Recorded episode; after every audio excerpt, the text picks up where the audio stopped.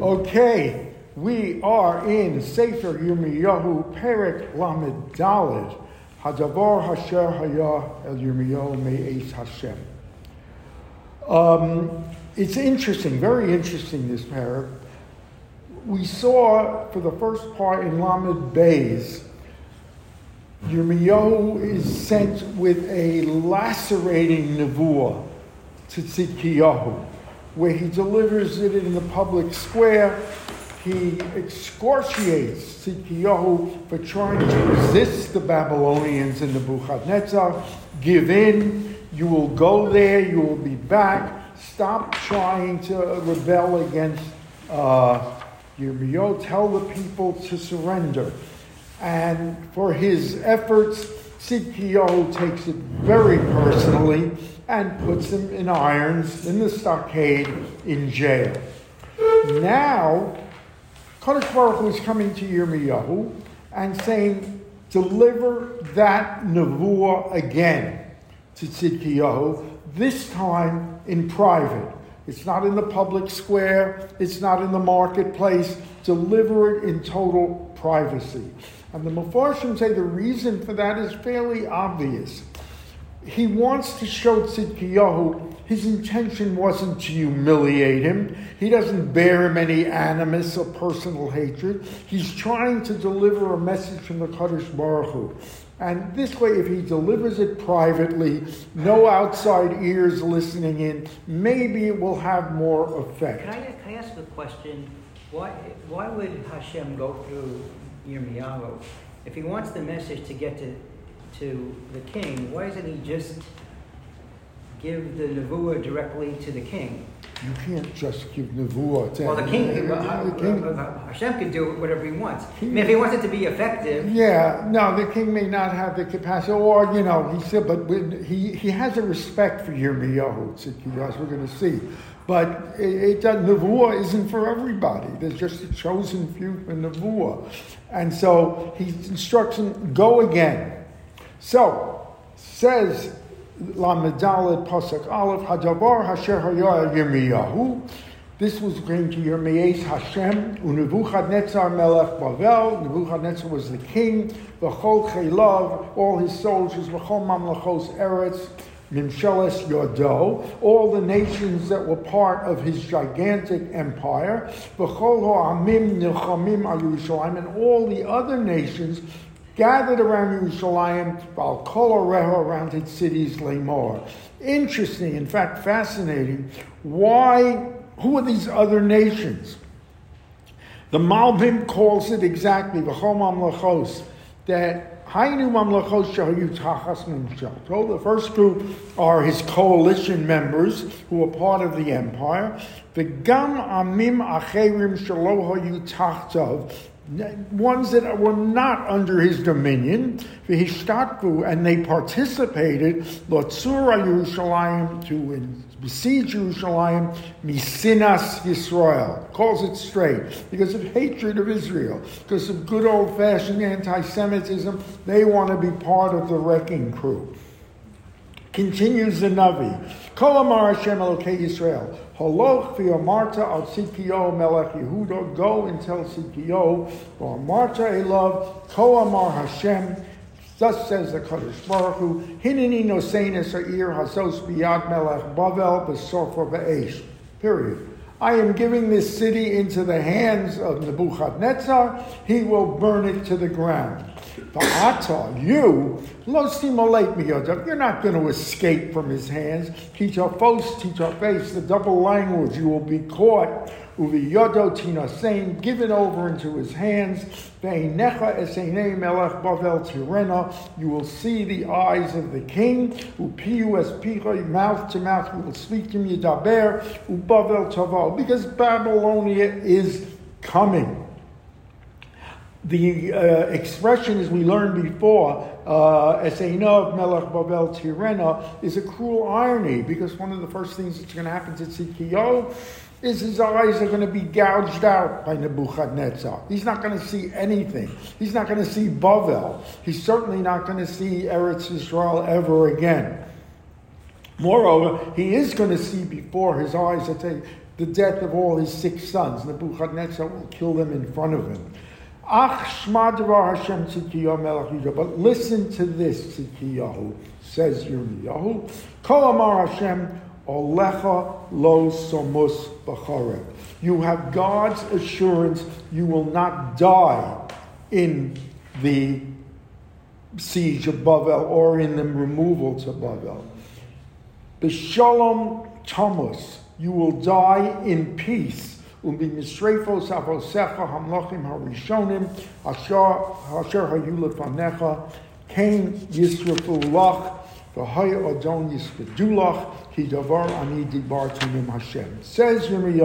you will die in peace. Rashi explains that he died one day after Nebuchadnezzar. He will outlive Nebuchadnezzar. Prisoners would never be released while the king was still alive. Because Shemeis Nebuchadnezzar, says Rashi, when he died, Yotza Tzidkiyahu Mibeis Asurim, he is released. It is a general release of prisoners when the king dies. Ulamacharas meis b'nikbaru b'chavo. And on the next day, he dies. He outlives Nebuchadnezzar by one day. And what's most interesting, he is accorded the full rights of a king of Judea. Like they did for your forefathers, they will burn your personal effects. It was a tradition that the king's personal effects, as a mark of respect, were burnt so that no one could ever use them again. They are going to burn yours with this. They are going to mourn you. You are going to have full honors of a king. They will eulogize you. Because thus I have spoken. So he's telling Tzidkiyahu, yes, you're going to die there. You're going to outlive Nebuchadnezzar. You will be accorded full honors. The question is why? Tzidkiyahu, we know, it was more likely was the wrong man in the wrong place, but he wasn't evil per se. He did certain good things. The Gemara said the one thing he did, and we're going to read this, I think, in Lamed Ches, that Yirmiyahu, in the worst danger of his life, is thrown into the quicksand, into the mud. The people throw him in, and he is going to die there. Tzidkiyahu brings him out. So the Gemara says, just think, this man did one positive command all his life, which is not quite accurate. Just think of the reward he got, how much more so a person that does mitzvos all his life.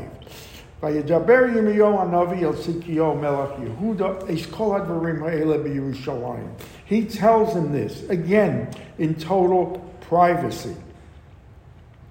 Al kol arei Yehuda hanosaros el Lachish el Azekah ki hinei nisharu b'arei Yehuda arei Mutzar. And there the king of Bavel will come, will take Yerushalayim, will burn it to the ground. All the cities are gone except Lachish and Azekah.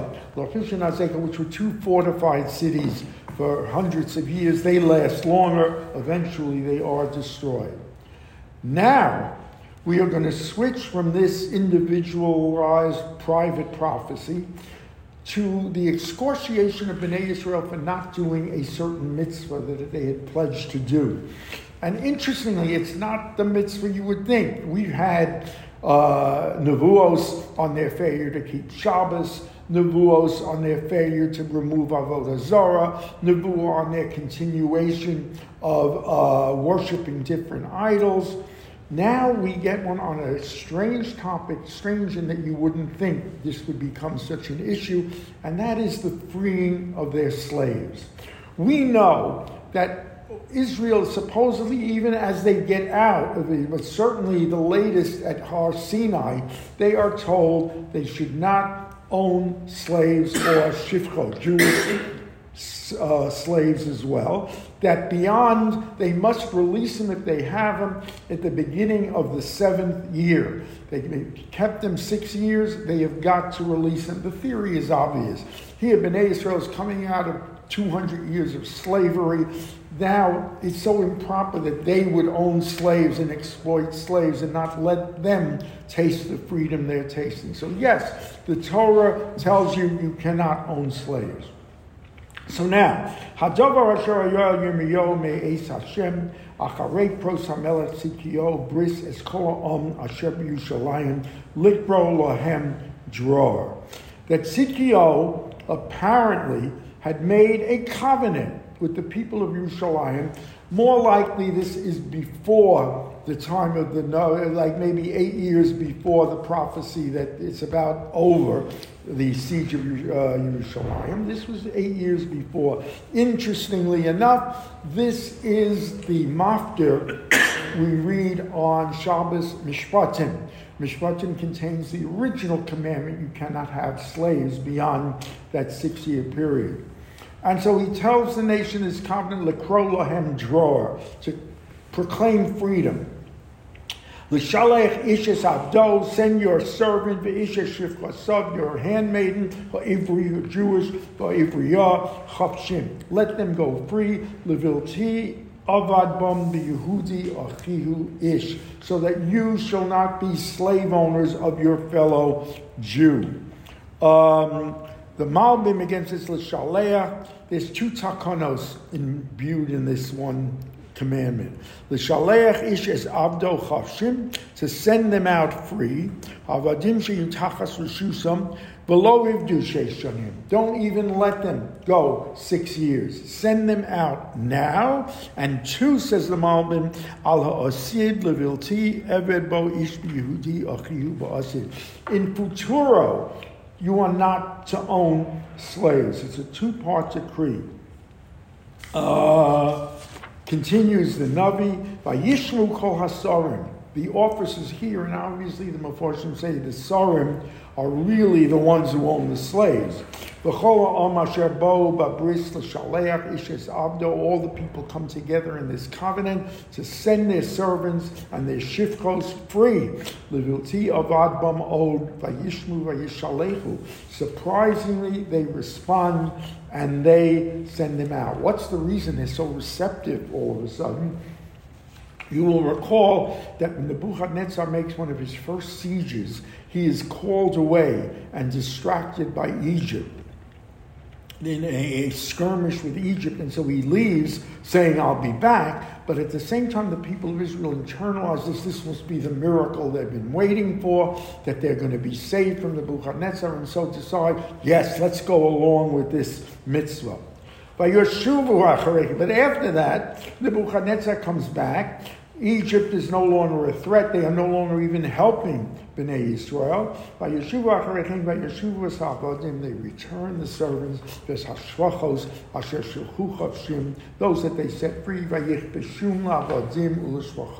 they enslave them again, exactly as they're not supposed to, as servants and maidservants. Now the Kodesh Baruch Hu tells Yirmiyahu, Ko Amar Hashem Elokei Yisrael, Anochi Karati Bris Es Avosechem Biyom Hosiosam Eretz Mitzrayim. This was a covenant I made the day I took your forefathers out of Egypt. Certainly at Har Sinai, Mi Beis Avadim LeMaseh, Miketz Sheva Shanim, at the end of 7 years, which isn't really at the end of the seven, it's the end, the beginning of the seven.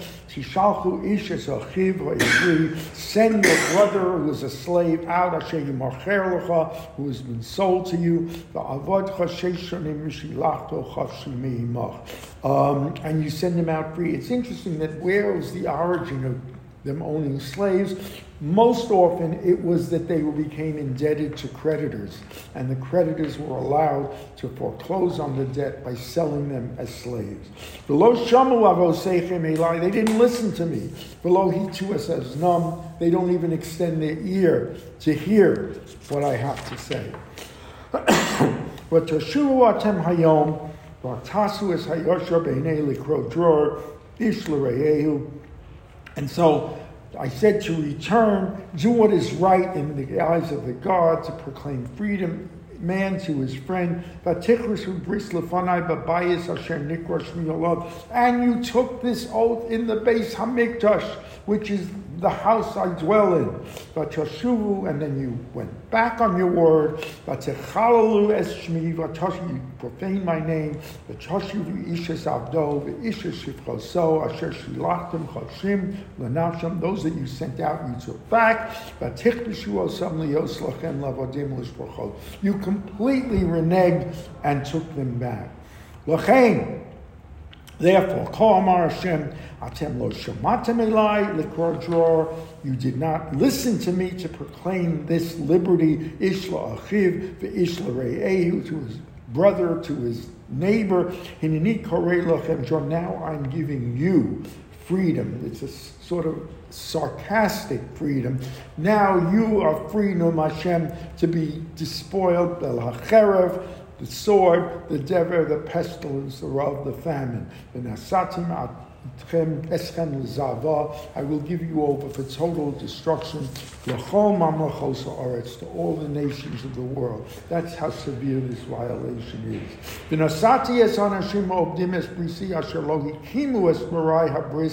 I will take these men, Asher karasu l'pnei ha'egel, asher karasu l'shnayim, v'yapdu bein b'sarah.